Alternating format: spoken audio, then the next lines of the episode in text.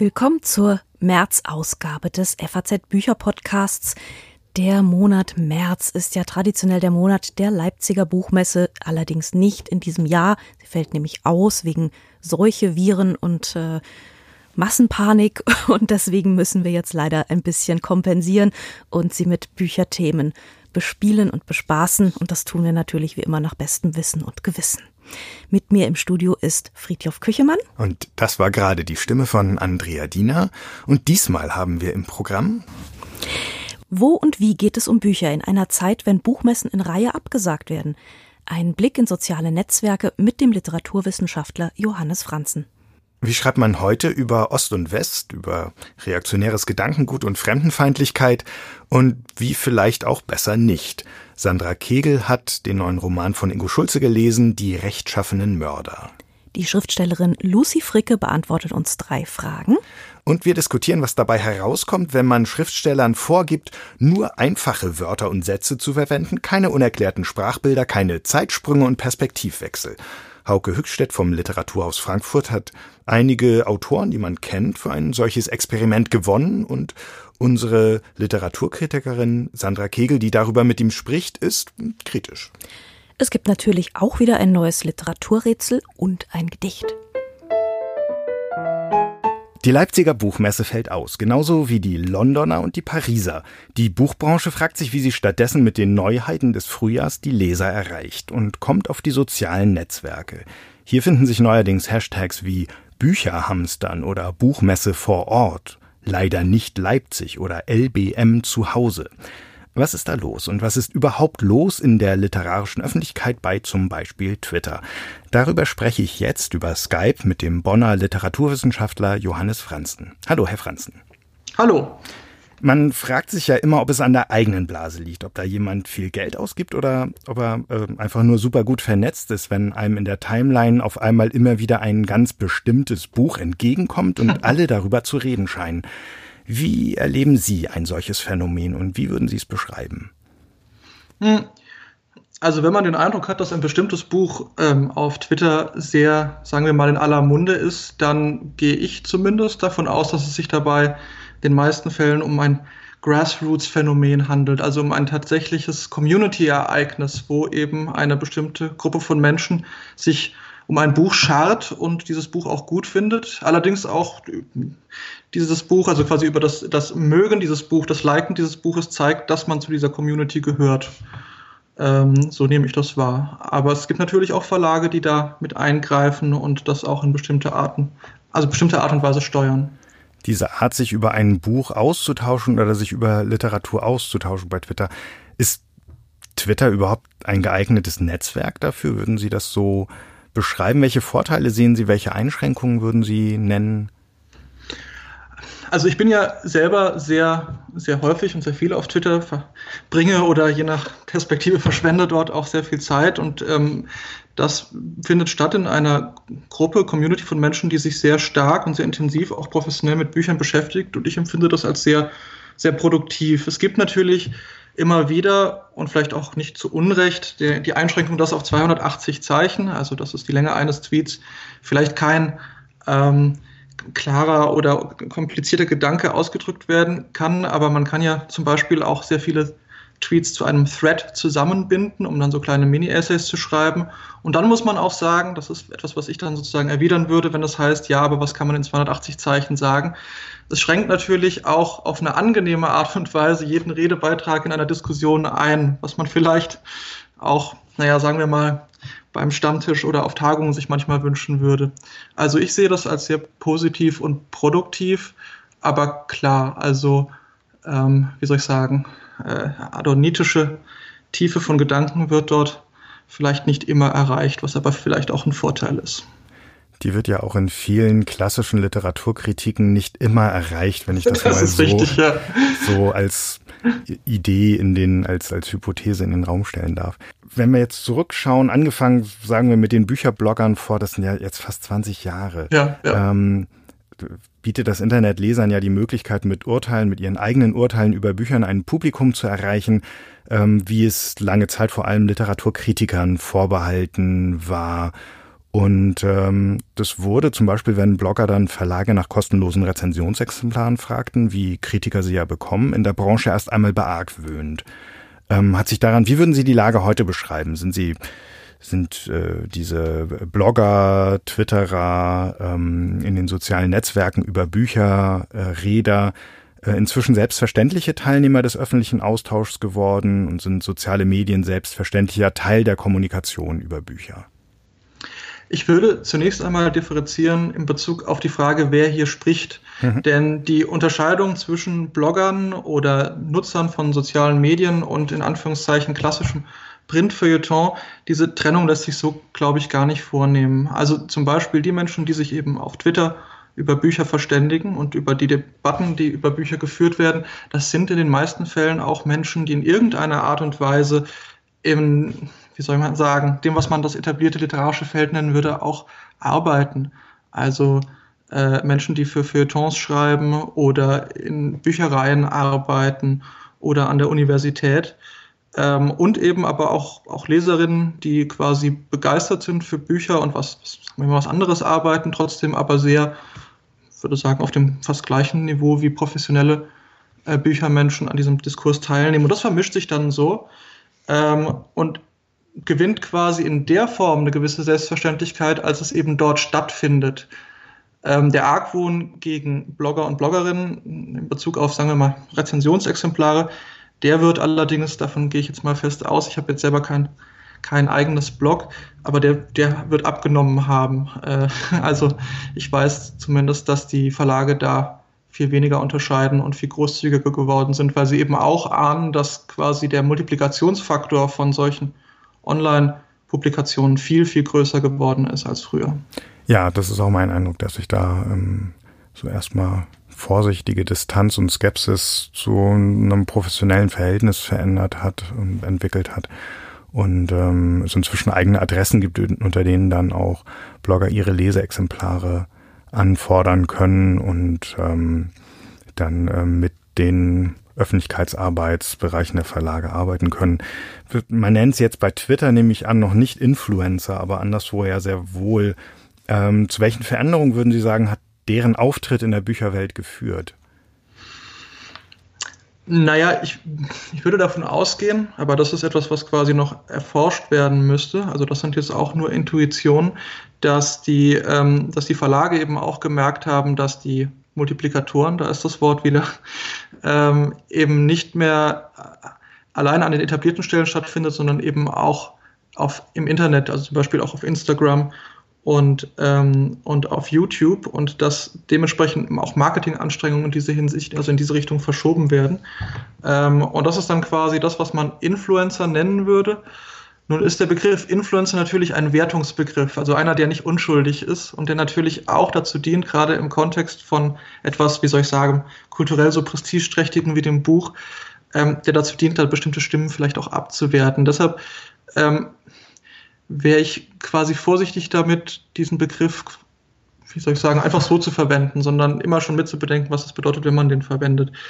Ähm, wenn jemand im Internet Bücher empfiehlt, dann ist die Person, würde ich sagen, sowohl Kritikerin als auch Influencerin und unterscheidet sich damit aber jetzt nicht, zumindest nicht kategoriell von jemandem, der ein Buch in, sagen wir mal, der FAZ oder der Süddeutschen bespricht. Wozu führt das? Ähm, ist das sozusagen eine große Emanzipationsbewegung des Lesens an sich oder ist das eine Abkehr der Öffentlichkeit auch von der vielleicht anstrengenderen Diskussion oder der komplexeren Diskussion, vielleicht auch der distinktionsgeladeneren Diskussion über Bücher? Naja, sagen wir es mal so, die Öffentlichkeit in Anführungszeichen hat sich ja eigentlich schon immer von der in Anführungszeichen etablierten Literaturkritik äh, entfernt oder abgekehrt. Also die Klage darüber, dass die Menschen nicht das lesen, was ihnen von den ähm, Gatekeepern empfohlen wird, ist natürlich äh, existiert länger als ähm, die digitale Revolution. Ähm, wenn man auf die Bestsellerlisten vergangener Zeiten schaut, dann haben, haben sich die Bücher, die darauf stehen, eben schon immer unterschieden von dem, was äh, im Feuilleton besprochen wird. Also es gibt natürlich Überschneidungen, aber oft auch äh, äh Dinge, die eben nicht zusammenpassen. Also die Bücher von Noah Gordon oder Ken Follett zum Beispiel sind jetzt Bücher, die wenn ich das richtig erinnere oder wenn ich das richtig sehe, nicht so oft zum Beispiel in der FAZ besprochen werden, aber trotzdem von Menschen gelesen werden. Also dieses, diese Trennung gibt es eigentlich schon immer. Die wird nur jetzt sichtbarer, weil durch die äh, digitale Revolution Menschen eben in der Lage sind, ihre Meinung auch zu publizieren zu Büchern. Und auch das funktioniert ja eigentlich ganz, ganz liebenswürdig also die, die, die Koexistenz von Populär und Feuilleton Aber ja. Äh, funktioniert ja eigentlich ganz gut, außer, außer bei manchen Fällen und da kracht es dann halt. Und da merkt man eben dann, dass es doch auch eine gewisse Konkurrenz gibt. Also zum Beispiel während der Debatte um äh, Stella von Takis Bürger hatte man den Eindruck, dass hier quasi zwei Welten aufeinander prallen, die normalerweise gar nicht so viel miteinander zu tun haben, weil da eben ja der Eindruck geschunden ist, dass der Hansa Verlag vielleicht ein Buch, das eigentlich für die für die einen Leser und Leserinnen gemacht war, auch für andere Leserschaften vermarktet hat. Da gab es dann Streit.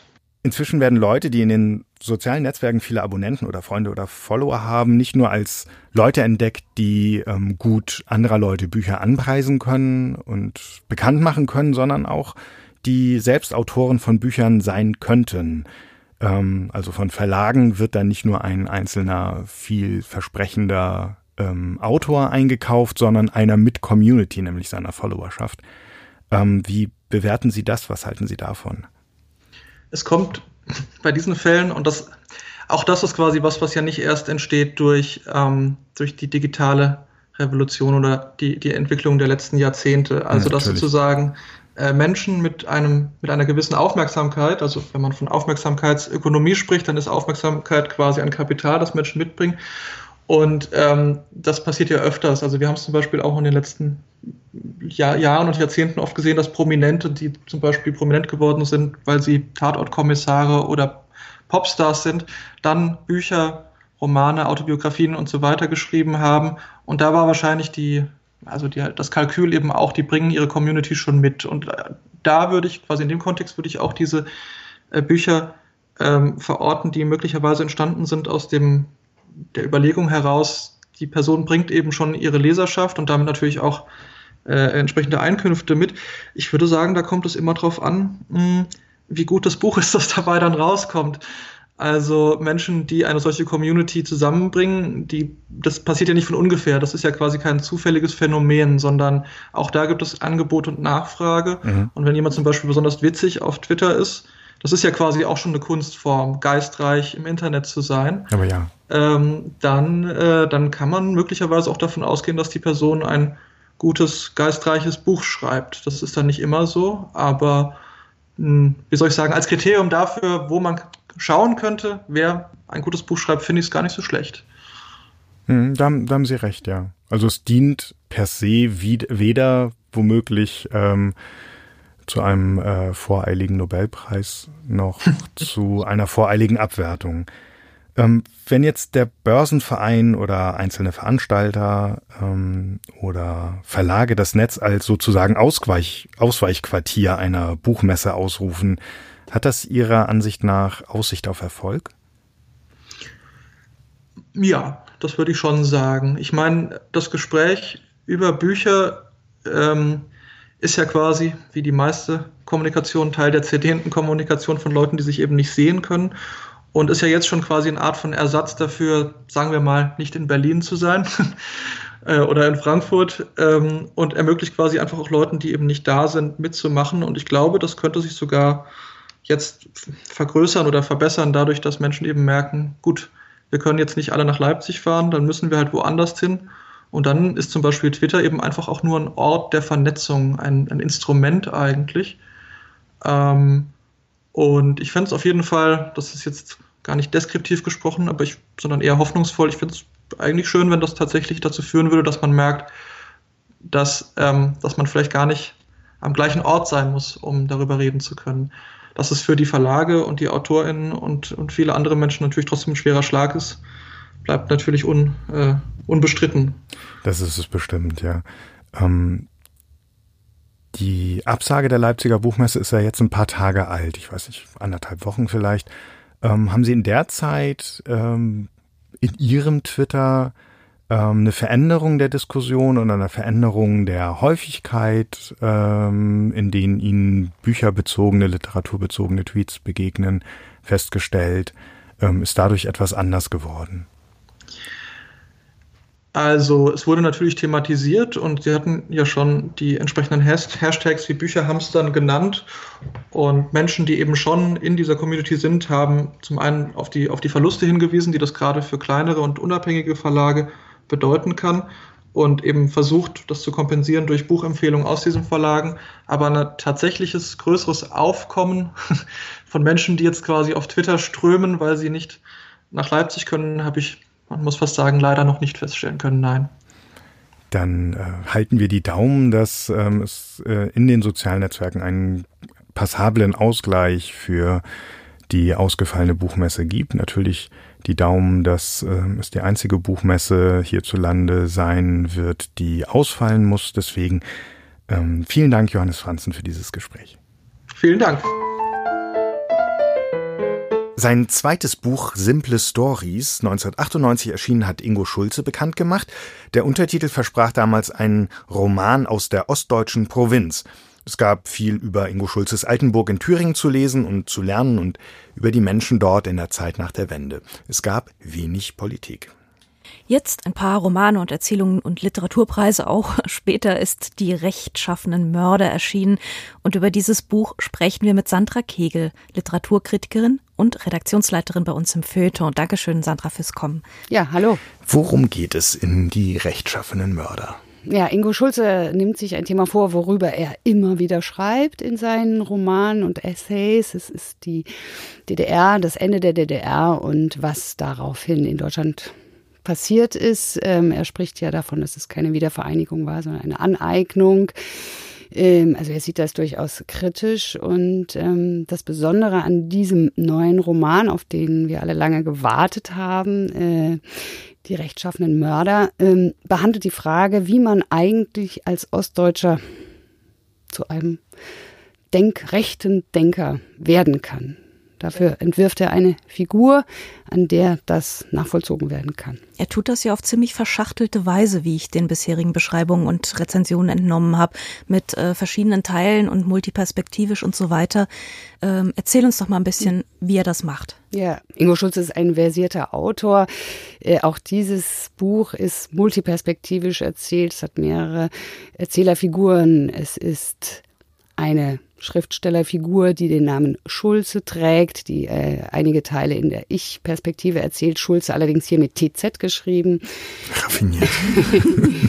ähm, es gibt mehrere Perspektiven, äh, die immer wieder eben die Figur, die im ähm, Zentrum steht, äh, ein Antiquar aus Dresden, betrachtet über den Verlauf von mehreren Jahren eben. Also so ein bisschen das klassische Tellkamp-Milieu, könnte man sagen. Ja, oder? das ist das klassische Tellkamp-Milieu. Äh, dieser Norbert Paulini ist, glaube ich, 1953, wenn ich das richtig erinnere, in Dresden geboren.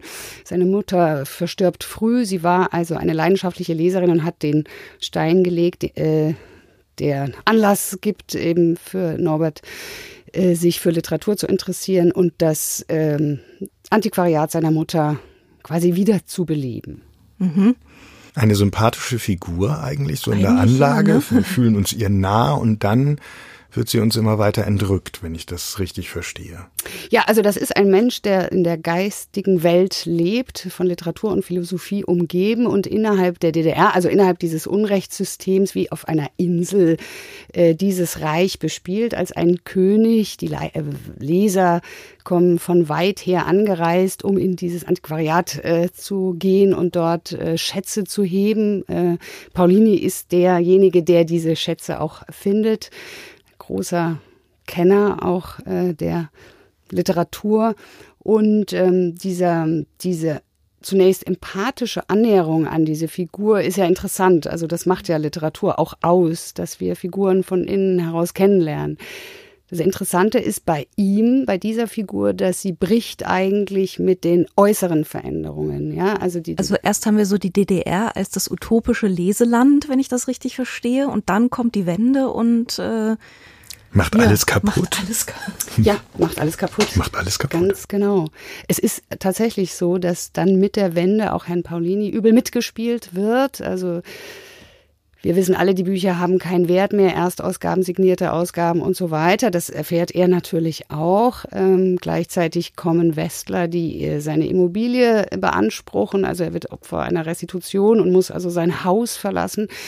Er zieht dann mit seinen Büchern an die Elbe und dann kommt die Flut. Also selbst die Natur hat sich gegen äh, Paulini verschworen und ihm wird also buchstäblich alles genommen. Und Ingo Schulze ist ein versierter Autor, das heißt, er, er, schreibt das nicht explizit hin. Seht ihr, das ist der Geistesmensch, der jetzt hier ein Rechtsradikaler wird, aber das ist natürlich das, wovon diese Erzählung im Kern handelt. Und da habe ich so meine Zweifel, ob das nicht ein bisschen simpel ist. Aber was fügen denn diese vielen Perspektiven zu diesem Charakter hinzu? Ich glaube, der letzte, die letzte Perspektive, die auftaucht, die letzte Erzählerin, ist ja, glaube ich, eine Lektorin aus dem Westen. Ne? Kann die so ein bisschen die Einseitigkeit dieser Sache wegnehmen oder irgendwie einen neuen Aspekt hinzufügen? Naja, es gibt dann am Ende, ich will jetzt hier aber noch nicht zu viel verraten, es gibt ja eben auch einen, einen Tod. Die Frage ist, ist das ein Mord? Darauf bezieht sich auch dieser Titel, obwohl die rechtschaffenen Mörder sich ja auch noch auf viele andere Deutungsebenen äh, freigibt. Äh, diese Lektorin macht sich eben auf den Weg äh, äh, in das in dieses in diese ländliche Gegend, in die sich Paulini zum Schluss zurückgezogen hat, um die den Tod äh, aufzuklären.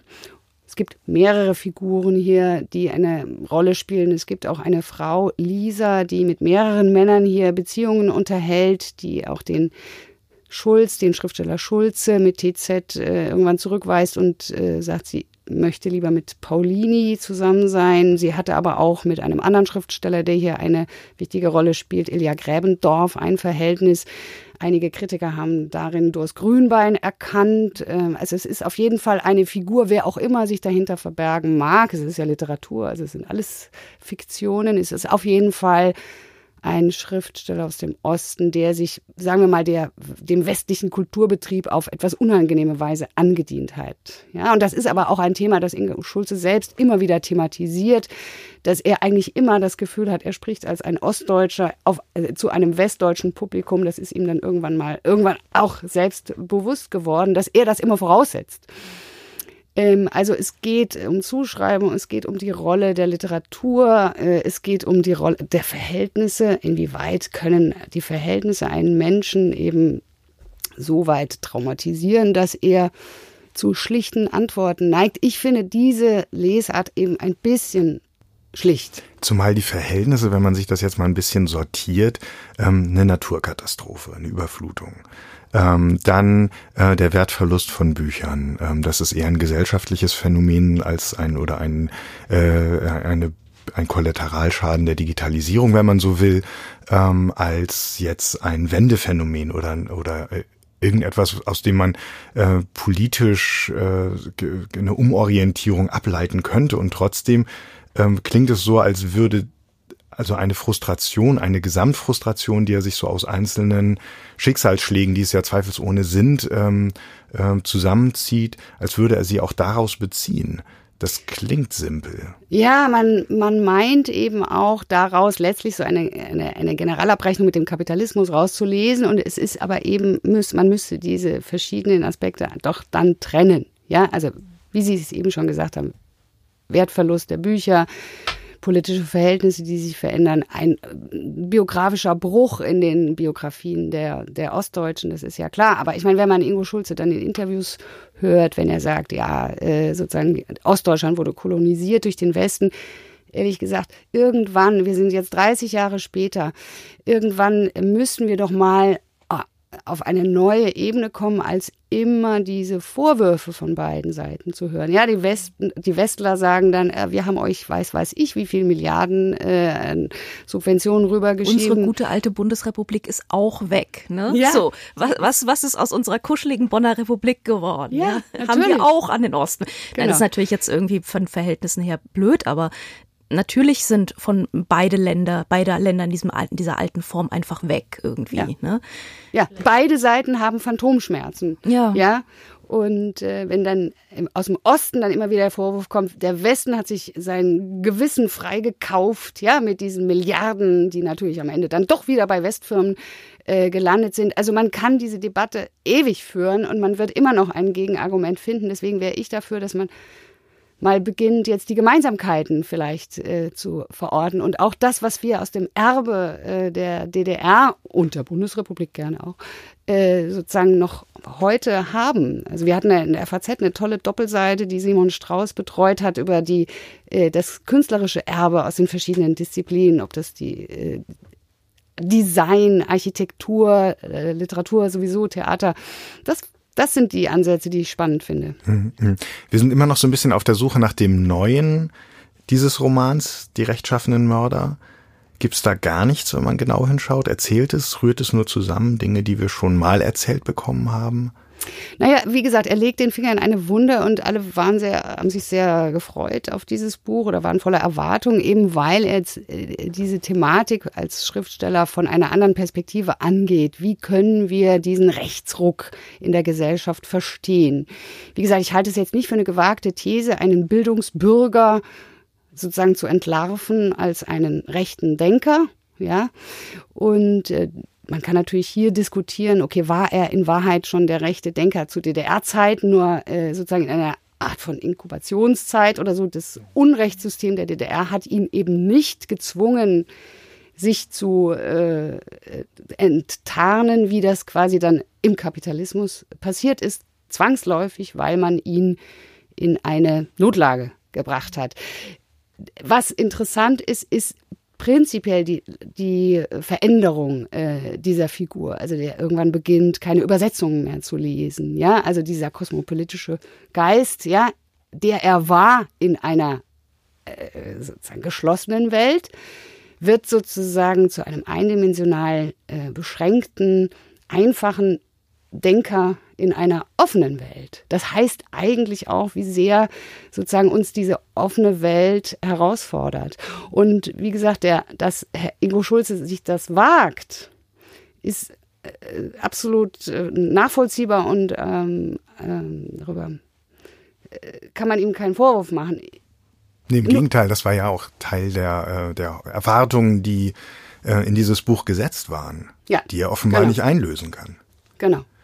Ähm, es gibt aber Bücher, die das einlösen können. Was würdest du ähm, Leserinnen und Lesern empfehlen, die sich mit diesem ähm, ideellen Wandel, gedanklichen, mentalen Wandel, mit solchen Bewegungen, mit dem, was ähm, im Osten an Radikalisierung passiert und welche ähm, Zusammenhänge auch zur DDR-Zeit bestehen könnten, beschäftigen wollen? Also eines der letzten Bücher, die ich dazu gelesen habe, die ich immer wieder zur Hand nehme, weil es so aufschlussreich ist, ist tatsächlich das Buch von Ines Geipel.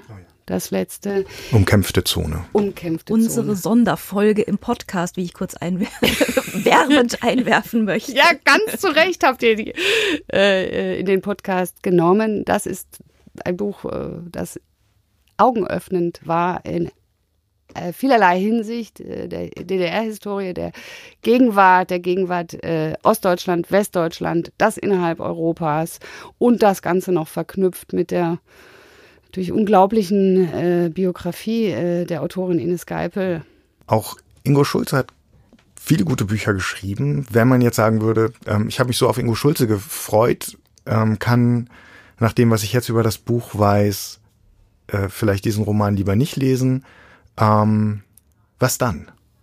Also was du vorhin schon erwähnt hast, kann ich immer wieder hochhalten. Simple Stories äh, ist schon lange her, aber das ist wirklich Literatur, die bleibt, bleiben wird, die uns heute noch viel Auskunft gibt über das, was damals passiert war und wie ein ganz großer Autor und Erzähler sozusagen auf die Welt gekommen ist. Äh, Simple Stories würde ich immer wieder empfehlen. Die rechtschaffenen Mörder ist neu beim S. Fischer Verlag erschienen von Ingo Schulze ist 320 Seiten stark und kostet 21 Euro.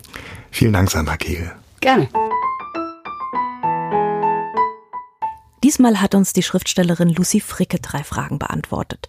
Zuletzt ist ihr Roman Töchter erschienen, zu Recht sehr erfolgreich, und sie ist 2018 mit dem Bayerischen Buchpreis ausgezeichnet worden. Warum schreibt sie überhaupt? Ja, ich habe angefangen mit ungefähr 12, 13 zu schreiben, weil ich eigentlich nicht sprechen konnte. Also ich war in der Lage zu sprechen, das schon, technisch, aber ich konnte mich irgendwie auf eine Art äh, nicht ausdrücken äh, beim Reden. Und ich glaube, durch so, ein, durch so eine Vereinsamung fast schon, fing ich an zu schreiben. Und das äh, war sehr hilfreich damals. Und ich glaube, das ist es manchmal immer noch. Also es ist so ein, ähm, also viele Texte so eine Art Selbstgespräch mit mir eigentlich. Und äh, dabei auch merken, ähm, dass über, also so, dass man so Dinge schreibt oder ich so Dinge schreibe, wo sich dann doch manche wiedererkennen. Also eigentlich kann ich leichter über Dinge, äh, die schmerzhaft sind, schreiben als sprechen. Und das Sprechen ist so unmöglich dass das Schreiben die viel leichtere Variante ist, um mhm. zu den Wunden zu gelangen. Wir haben Lucy Fricke gefragt, welches Buch sie ihrem jüngeren Ich empfehlen würde. Ja, darauf fällt mir jetzt spontan nur so eine ähm, vielleicht selbstverliebte Antwort ein, aber es wäre sogar eins von meinen Büchern. also ich glaube, mein letztes. Töchter würde ich tatsächlich ähm, mir als 16-Jährige empfehlen. Also mit dem, mit dem Hintergedanken so zu sehen, ähm, es wird schon, es wird schon gut. Und dann gibt es ja Bücher, die uns beim Lesen verändern oder unsere Sicht auf uns oder die Welt. Ob Lucy Fricke sowas kennt, haben wir sie auch noch gefragt. Ich erinnere mich an eine ganz intensive Lektüreerfahrung damals äh, mit Haruki Murakami, von dem ich wirklich viel gelesen habe. Also als ich so Anfang 20 war ungefähr da ist man ja noch so ähm, sehr dünnhäutig auch im Blick auf Literatur. Und das äh, hat den Blick auf die Welt verändert in dem Sinn, dass ich äh, immer dachte, es gibt noch ähm, was drunter und was drüber. Es gibt so Parallelwelten. Es ist alles nicht so, wie es scheint. Also es wurde plötzlich mit so einer Magie überzogen. Und das mochte ich beim Lesen so gern, dass ich dann wirklich rausging und äh, die Welt anders wahrgenommen habe. Nur einfache Wörter und Sätze, keine Zeitsprünge und Perspektivwechsel. Was passiert, wenn sich Schriftsteller an solche Regeln halten? Darüber sprechen wir jetzt mit Hauke Höchstedt, Leiter des Literaturhauses hier in Frankfurt und zweiter Auftritt diesmal mit Sandra Kegel, Literaturkritikerin hier bei uns in der FAZ. Herzlich willkommen, Sie beide. Danke. Vor gut drei Jahren haben Sie, Herr Höckstedt, ein Projekt im Literaturhaus vorgestellt, eine Einladung an etablierte Schriftsteller, literarische Texte zu schreiben, nach Regeln für einfache Sprache. Und äh, du, Sandra, hast als Kritikerin die Frage gestellt, was das mit der Literatur macht. Was war denn der Impuls für dieses Projekt und was war der Impuls für die Einwände? Der Impuls für das Projekt war, was selten genug geschieht, dass ähm, die Stabstelle Inklusion der Stadt Frankfurt äh, zu uns kam, in unser Haus Gespräch gesucht hat und ähm, gesagt hat, Barrierefreiheit ist wichtig in Kultureinrichtungen, da würden wir Ihnen gern helfen, also architektonisch ähm, zugänglich schaffen, aber wir wollen auch einen Schritt weitergehen inhaltlich. Fällt Ihnen was dazu ein, zu Barrierefreiheit und Sprache? Sie wissen ja sicherlich, es gibt einfache und leichte Sprache und so. Und da haben wir dann gesagt, ähm, haben wir von gehört, uns aber tatsächlich noch nie so richtig mit beschäftigt. Und dann haben wir uns sehr schnell damit beschäftigt, äh, weil wir, glaube ich, in dem Moment auch sehr aufgeschlossen waren und gesagt haben, ist ja interessant, aha. Und vor allem wurde uns klar, und das ist der Impuls, obwohl wir uns so viel Mühe geben, ein Haus für so viele verschiedene Menschen zu sein, wie exklusiv wir doch immer noch sind und wie viele Millionen Menschen gar keinen Zugang finden können zu dem, was wir da anbieten. Äh, Sandra, deine erste Reaktion auf die Aktion war ja nicht so besonders positiv. Äh, was ist dir da aufgestoßen?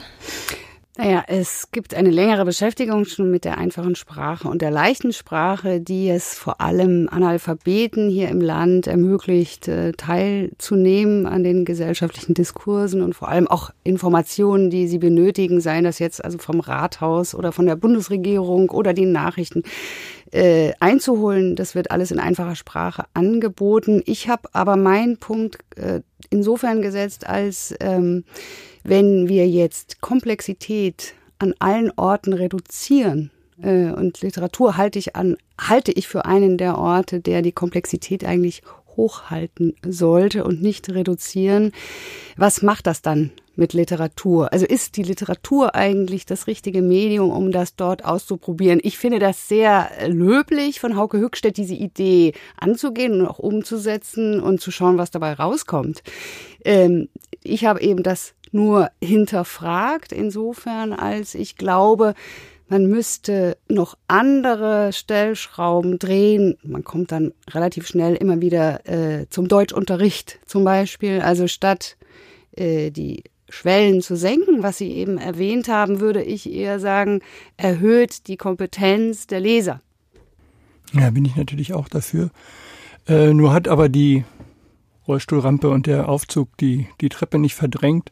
Wir sind jetzt hier ganz an dem Anfang mit diesem Projekt. Ähm, wir haben ja dann, also diese 15 Texte, die jetzt in dem Buch vorliegen, werden jetzt äh, den Berg nicht ins Rollen bringen oder die, die Erosion äh, einsetzen lassen. Ähm, ich finde aber, dass Literatur, also wenn man wirklich das ernst meint mit Kultur für alle, dann sollte man wenigstens versuchen, äh, Wahlmöglichkeiten zur Verfügung zu stellen. Wir haben ja dann sehr schnell gemerkt, dass die, dass kanonische Literatur und Erfolgsliteratur in einfache respektive leichte Sprache übersetzt wird. Wir als Vielleser könnten das leichterdings kritisieren und sagen, ein zu großes Verlustgeschäft. Ähm, das kann man aber ganz anders bewerten, wenn man sich mit Inklusionsschülern beschäftigt, die womöglich in einer Klasse sind, an einer normalen Schule, in einer Inklusionsklasse. Die Klasse liest Chick von Wolfgang Herrndorf. Dieser Inklusionsschüler, ich habe mit solchen äh, Schülern gesprochen, hätte normalerweise rausgehen müssen. Da es aber Chick von Herrndorf in einer Übersetzung gibt, in leichte Sprache, die wir vielleicht jetzt nicht so interessant finden, künstlerisch, ästhetisch, konnte dieser Schüler mitmachen, mitsprechen. Das ist an sich schon wert, da fällt mir kein Gegenargument mehr zu ein. Wir wollten einen ganz anderen Weg gehen. Wir wollten sagen, ist denn, ähm, sind denn nicht Einengungen, Eingrenzungen immer, immer ähm, ein Produktionsmerkmal gewesen von Kunst und kann man nicht mit zeitgenössischen, tonangebenden Autoren versuchen, Texte originär als Stilmittel in einfacher Sprache nach Regeln, die sich die Autoren selber geben, schreiben. Und was passiert dann? Jetzt liegt das Buch natürlich vor. Es heißt Lies, Ausrufezeichen, das Buch und versammelt ganz unterschiedliche Autoren mit kurzen Texten. Was ist denn jetzt passiert mit der Sprache? Weil das war ja bisher so ein bisschen ein Experiment, aber jetzt liegt ja das Ergebnis vor. Wie würden Sie das denn bewerten? Naja, es sind sehr unterschiedliche Texte. Äh, es sind bislang, was ich sagen kann von den Live-Lesungen, die ich mitgestaltet habe, miterlebt habe, werden diese Texte sehr unterschiedlich aufgenommen, wahrgenommen. Das ergeht uns viel Lesern aber nicht anders. Es gab in den Diskussionen, die wir versucht haben, ebenso inklusiv zu führen. Das heißt, es gab keine geschlossene Moderation. Manchmal war ich es, habe mich einfach nur hingestellt und war ein Trafohäuschen für Fragen und habe das so ähm, ja, barrierefrei versucht zu, zu gestalten, sodass alle sich auch trauen, sich zu melden. An sich, das ist ja auch schon eine Hürde bei einer Kulturveranstaltung, sich zu melden. Und da gab es schon auch Einwände bei einigen Texten, die seien zu schwer. Und das ist es ja, das, das trauen wir manchmal uns ja gar nicht zu sagen, dass wir etwas nicht verstanden haben. Ich habe dann oft erwidert oder sagen wir moderiert und gesagt, ja, auch das Nicht-Verstehen ist für mich eine Größe in der Rezeption von Literatur. Ich verstehe viele Texte nicht. Ein Daseinsrecht der Literatur ist es, mehrfach gelesen zu werden. Sonst können wir Gebrauchstexte lesen. Ähm, das gehört dazu und es ist nicht der Anspruch dieses Buches, wie in nasser Waschlappen Verständnis äh, zu verteilen, sondern äh, das ist, soll eine Herausforderung bleiben. Aber es ist, der, es ist ein Buch, das versucht, erstmal es niemanden wegzuschicken. Keine harte Tür erstmal für möglichst viele da zu sein. Und da gibt es innerhalb der Texte, die wir nicht skaliert haben, äh, unterschiedlich hohe Niveaus. Und unterschiedliche Herangehensweisen. Und äh, man merkt, dass die Autoren selber da auch großen Spaß daran haben, mit dieser Herausforderung äh, umzugehen. Also keine Nebensätze zu produzieren, keine Daten zu nennen, alles äh, äh, äh so einfach, äh, wie wir jetzt gar nicht hier im Gespräch eigentlich sprechen könnten. Das wäre eine lustige Versuchsanordnung, wenn wir beide jetzt versuchen würden, ja. in einfacher Sprache dieses Gespräch zu führen, wo wir wieder beim Problem wären. Ja, ja? also inwieweit verfälscht, ja. ja, oder vereinfacht einfache Sprache so sehr, dass man eben tatsächlich dann den Kern äh, verpasst. Ähm, man merkt, die Autoren haben eben Lust daran, letztlich sowas wie einfache Sprache wieder in eine poetische Qualität zu überführen. Und das ist ein ganz besonderer Effekt, ja, weil ich mich frage, ist das eigentlich im Konzept der einfachen Sprache so vorgesehen? Einerseits, also wenn Alissa Walser in einer hinreißenden Selbstbeschreibung schreibt, ich male Texte, ich, ich schreibe Bilder, ja, das ist nicht einfache Sprache. Weil das würde sozusagen das Konzept, also Metaphorik ist äh, verboten, äh, äh, unterlaufen, also sie unterläuft es und äh, gleichzeitig erfüllt sie es. Also äh, in diesem Spannungsverhältnis äh, ist das absolut wertzuschätzen, was da äh, zum Teil äh, passiert ist. Das andere ist, äh, sie sprachen die ähm, die Übersetzungen an. Mhm. Es gibt ja tatsächlich eine, eine, eine richtige Industrie an Übersetzungen von äh, kanonischer Literatur in einfache Sprache. Das ist natürlich, das ist wie, wie die äh, Bedienungsanleitung für die Steuererklärung im Rathaus herunterzuladen ist. Ja, das ist einfach sozusagen, um den Zugang in die Literatur so zu mhm. ermöglichen. Das hier ist was eigentlich was ganz anderes. Ja, wir wollten halt eine ästhetische Lösung finden, die, die, also ich finde, wir leben in komplizierten Zeiten, das ist uns allen bewusst und ich glaube, wir werden alle lernen müssen, den Kompromisse wieder mehr zu schätzen, Mittelwege doch äh, nicht so zu verdammen. Denn es wird, es wird immer schwieriger, dass einzelne Interessengruppen sich äh, durchsetzen. Das kann auch nicht das Ziel sein. Und dieses Buch ist in gewisser Weise ein sanfter Kompromiss Vielleicht ein Beispiel, weil sie nach den, wie, wie sind diese Texte, sehr überzeugt hat, nicht nur mich, sondern auch viele Zuhörer der Texte, muss man ja sagen. Bislang konnten die Texte ja nur gehört werden. Eine Liebesgeschichte von Julia Schoch, die äh, inhaltlich und formal einfach bleibt und doch recht komplex eigentlich ist, weil der Satz beginnt eigentlich, ich, also der heißt, ich trenne mich.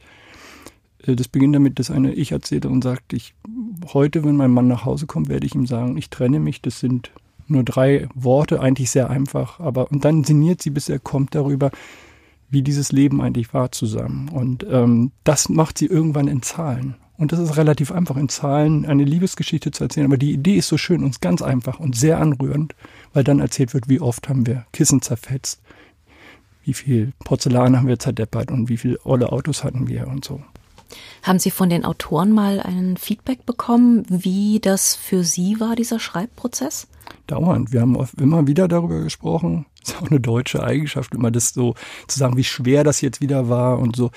Ähm, aber das, das einhellige Bild, was die Autoren oft gegeben haben, war, dass das schon so ist, dass wir, also Schreiben ist Handwerk, darüber waren wir uns immer einig, oder hat zu großen Teilen ein Handwerksberuf, das hat natürlich auch was mit Eingabe zu tun und mit Genie sicherlich auch, aber das, das Gros, das wissen wir alle, ist Handwerk am Ende und das sei, viele haben das Bild eben doch benutzt von dem Werkzeugkasten, der entleert wird, bis auf wenige Kernwerkzeuge und dass man dann natürlich sehr gefordert ist. Aber eine ähnliche Anstrengung wie, wie die Regeln für einen Sonettenkranz, die sind äh, auch sehr formal strenger Rahmen, indem man dann aber, wenn man sich einmal da reinzwingt in diese engen Form, kann das wieder was freisetzen und das ist bei einigen Texten auf jeden Fall äh, spürbar. Ja, das ist interessant, weil ähm, man kann ja auch an Literaturformen wie zum Beispiel die konkrete Poesie denken, ja, also wo der Prozess der Reduktion so weit fortgeschritten, fortbetrieben wird, dass am Ende tatsächlich nur noch also ein Kondensat von äh, Text und Bedeutung da ist, also mit der größtmöglichen Reduktion an Text größtmögliche Bedeutung herbeizuführen. Also ein Gedicht wie von Eugen Gomringer, Hausbaum, Kind, Hund. Ich weiß nicht, ob ich es jetzt mhm. korrekt wiedergebe, aber im Grunde ist das ein Gedicht, das besteht aus vier Worten und beschreibt eine ganze Welt oder Ottos Mops kotzt. Genau. Ja. ja. Das ist natürlich äh, das auf die Spitze getrieben. Oder die Ulipoten, wir haben uns oft auf die Ulipoten be bezogen, ne? die natürlich keine leichte Literatur gemacht haben und äh, auch keine einfache, aber die, äh, die, die daraus einen Mehrwert gezogen haben, dass sie sich strenge Regeln gegeben haben und dadurch Grenzen gebrochen haben. Berühmtestes Beispiel der Roman ohne E. Äh, oder für uns war das Bauhaus immer wichtig. Dadaismus in gewisser Weise die Readymates habe ich oft zitiert. Hab gesagt, das, oder überhaupt in der bildenden Kunst sehen wir ja oft, das ist ja so ein Reflex von uns. Ähm, sieht einfach aus. Ja, Gute das Kunst, kann ich auch. Ne? Das, das kann ich auch. Gute Kunst sieht oft einfach aus. Und diese Texte sehen auch erstmal einfach aus. Ich glaube, man kann sie auch einfach lesen. Aber die besten Texte hiervon, und sind einige da drin, kann man auch mehrfach lesen und die gehen nicht kaputt. Trotzdem, es gibt eine Ideologie, wenn ich da nochmal einwerfen darf, kritisch einwerfen darf, zur Vereinfachung. Die führt äh, in den Schulen dazu, dass die Kinder weniger Volltexte lesen, sondern Auszüge, Zusammenfassungen. Äh, da teilen Sie sicherlich meine Ansicht, dass, dass, äh, man, dass wir gerade die jungen Leser oder die künftigen Leser, dass wir die eben erziehen müssen zu Lust und äh, Zeit zu investieren, eben um äh, ja. auch schwierige, unkomplexe Texte äh, zu lesen und zu rezipieren. Und wenn wir die Zahlen sehen, wie viel Deutschlehrer fehlen, da würde ich sagen, also vieles von dem Geld, was jetzt in die Forschung der einfachen Sprache äh, investiert wird. Da gibt's ja ganze Universitätsabteilungen, die davon im Moment leben. Ja, das, das ist äh, schön, um Fördermittel auch äh, sozusagen zu generieren. Äh, das klassische, äh, der Deutschlehrer, äh, der äh, sozusagen unter Druck ist im Klassenraum, weil er zu viele Klassen hat oder weil zum Teil äh, Ersatzlehrer in Deutschstunden äh, geschickt werden.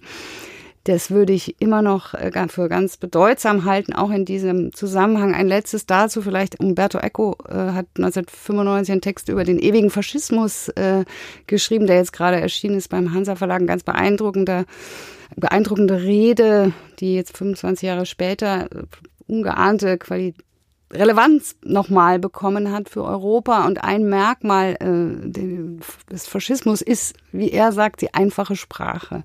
Ja. Ja, gut, das ist jetzt. nee, ich würde jetzt dagegen halten. Ich sehe das ja auch so. Ich bin, ich bin, ich bin, wir sind überhaupt keine Dogmatiker.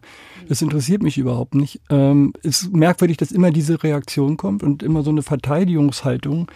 Ähm, ich würde sagen, Gras wächst nicht, wenn man daran zieht. Und ich habe zum Dr. Faustus zum Beispiel nicht gefunden, indem ich als erstes in meinem Leben Dr. Faustus gelesen habe, sondern indem ich mit Borchardt oder mit, mit anderen Autoren begonnen habe, mit Böll. Ich habe zur neuen Musik nicht gefunden, indem ich mit neuer Musik begonnen habe, sondern eher mit 15 Jahren Pachelbel gehört habe. Das mag einfach sein und zugänglich, aber und ich verspreche mir zum Beispiel auch von diesem Buch, also eine große Sache haben wir gelernt. Wir haben uns für dieses Projekt zumindest verabschiedet von Zielgruppendenken. Ne? Das haben wir alle so tief drin. Was ist die Zielgruppe, wurde ich oft gefragt. Ich sage, die Zielgruppe sind hier alle. Wir müssen, also das ist sehr kapitalistisch immer zu glauben, für wen ist das, an wen können wir das jetzt verschachern. Das habe ich äh, gelernt, ist mir ganz wichtig. Und ähm, ein Ziel dieses Buches könnte es auch sein, dass es für die Deutschlehrerin, den Deutschlehrer einer achten, neunten Klasse ähm, mit diesem Buch möglich ist, einen guten Einstieg in die deutsche Gegenwartsliteratur zu bekommen, ohne sie gleich zu überfordern mit einem 300-Seiten-Roman von Judith Herrmann. Aber hier sind 13 Autoren, kann man hier kennenlernen, es sind 13 Türen und so habe ich Literatur immer wahrgenommen. Jedes Buch hat mir Türen geöffnet in einen, zu einem neuen Autor, zu einer neuen Autorin, in, in eine neue Richtung. Und ich glaube, dieses Buch kann es exzellent, weil, weil man sehr viel auf einen Schlag äh, kennenlernt und, und total in der Gegenwart ist sofort. Jetzt haben Sie das Konzept der Zielgruppe ja leider abgelehnt, aber eigentlich wollte ich Sie fragen, ob Sie aus dieser Zielgruppe oder aus den anvisierten Zielgruppen oder wenn an sich immer sich das Buch auch richtet, ob Sie da schon eine Resonanz bekommen haben. Ja, die Resonanz wird jetzt durch das, dadurch, dass es eine Resonanz war ja immer auf die Veranstaltung. Wann können wir das lesen? Wann können wir das kaufen? Ähm, die, die, die, das wurde immer wahnsinnig positiv aufgenommen. Das Erschreckende bislang auf diesem Weg, die letzten drei Jahre, war, dass ich festgestellt habe, dass wir auch als Haus, als Literaturhaus und ich als Herausgeber äh, mich mit Gruppierungen und mit professionellen äh, äh, in Kontakt gesetzt habe, die gar nicht mehr mit einem Zuruf aus dem Bereich der sogenannten Hochkultur gerechnet haben. Vollkommen getrennte Welten, was mir ungut erscheint. Und das war so ein bisschen wie Janis Mops und Rilkes Panther, die auf einmal anfangen miteinander äh, zu reden und zu merken, wir haben uns doch ziemlich viel zu sagen. Und äh, die Zielgruppe ist natürlich immens. Das sind Menschen, die unsere Sprache gerade lernen. Das sind Menschen, die nie Zugang hatten zur Literatur, die das dann vielleicht über die Schule, über solch ein Buch können. Es gibt Menschen mit geistigen, mit körperlichen Behinderungen, mit Konzentrationsschwächen. Menschen, die mal sehr viel gelesen haben, aber vielleicht einen Schlaganfall hatten und jetzt vielleicht dann froh sind, dass sie, die sich gar nicht mehr so lange konzentrieren können. Es ist eine unheimlich große Gruppe und wir reden hier über Millionen von Menschen in Deutschland, die davon profitieren könnten. Das ist ja nur ein Angebot. Lies das Buch herausgegeben von Hauke Hückstedt. Vielen Dank für Ihren Besuch bei uns im Studio. Versammelt Texte von Alissa Walser, von Anna Kim, Arno Geiger, Henning Ahrens, Jens Mühling, Judith Herrmann, Julia Schoch, Christoph Magnusson, Maruan Paschen, Mirko Bonnet, Nora Bossong, Olga Kjasowa und Ulrike Almuth-Sandig. Es erscheint Mitte März bei Pieper und kostet 18 Euro. Auch diesmal wieder im Programm ein Literaturrätsel von Tillmann Spregelsen. Zum siebten Mal schildert die Nebenfigur eines bekannten Werks die Geschichte aus ihrer Sicht, äh, soweit sie die Sache eben überblickt. Und wir fragen Sie nach dem Namen dieser Figur und dem des Werks. In der Februarfolge war es Nele, Bäckerstochter, Reisegefährtin des Titelhelden und später Ehefrau von Adam Olearius in Daniel Kehlmanns Roman Till. Unter den richtigen Einsendungen haben wir ein Exemplar des Romans Hermann und Ulrike von Johann Karl Wetzel verlost. Gestiftet netterweise von der anderen Bibliothek. Tausend Dank nochmal an den Verlag. Vielen Dank auch diesmal allen Teilnehmern. Gewonnen hat erstmals ein Mann, Herr Alexander Schudalla aus Mössingen. Wir gratulieren und wünschen viel Spaß mit dem Buch. Sind Sie vielleicht auch wieder mit dabei? Um welches Werk und um welche Figur soll es diesmal in unserem Literaturrätsel gehen? Schon als das erste Mal von dieser Frau die Rede war, die hoch im Norden hauste und einen Mann nach dem anderen in die Schranken wies, fand ich das interessant. Ich wollte sie sogar kennenlernen und träumte davon, dass wir Freundinnen würden. Ein bisschen Unterstützung hätte ich schon gebrauchen können. Dann sind sie losgezogen, mein Bruder und mein Liebster, und brachten sie tatsächlich zu uns an den Hof. Sonderlich glücklich wirkte sie auf mich nicht. Mein Bruder übrigens auch nicht. Sie finster, er verzweifelt. Der ganze Hof konnte sehen, dass da etwas gewaltig schief lief in dieser Ehe. Dann hat er den Kopf immer mit meinem Liebsten zusammengesteckt und der hat ihm Mut gemacht. Wird schon, hörte ich ihn sagen, und lass mich nur machen. Am nächsten Morgen schaute sie dann noch finsterer, aber mein Bruder grinste von einem Ohr zum anderen. Nur die Fremde hat von da an versucht, mich in allem auszustechen.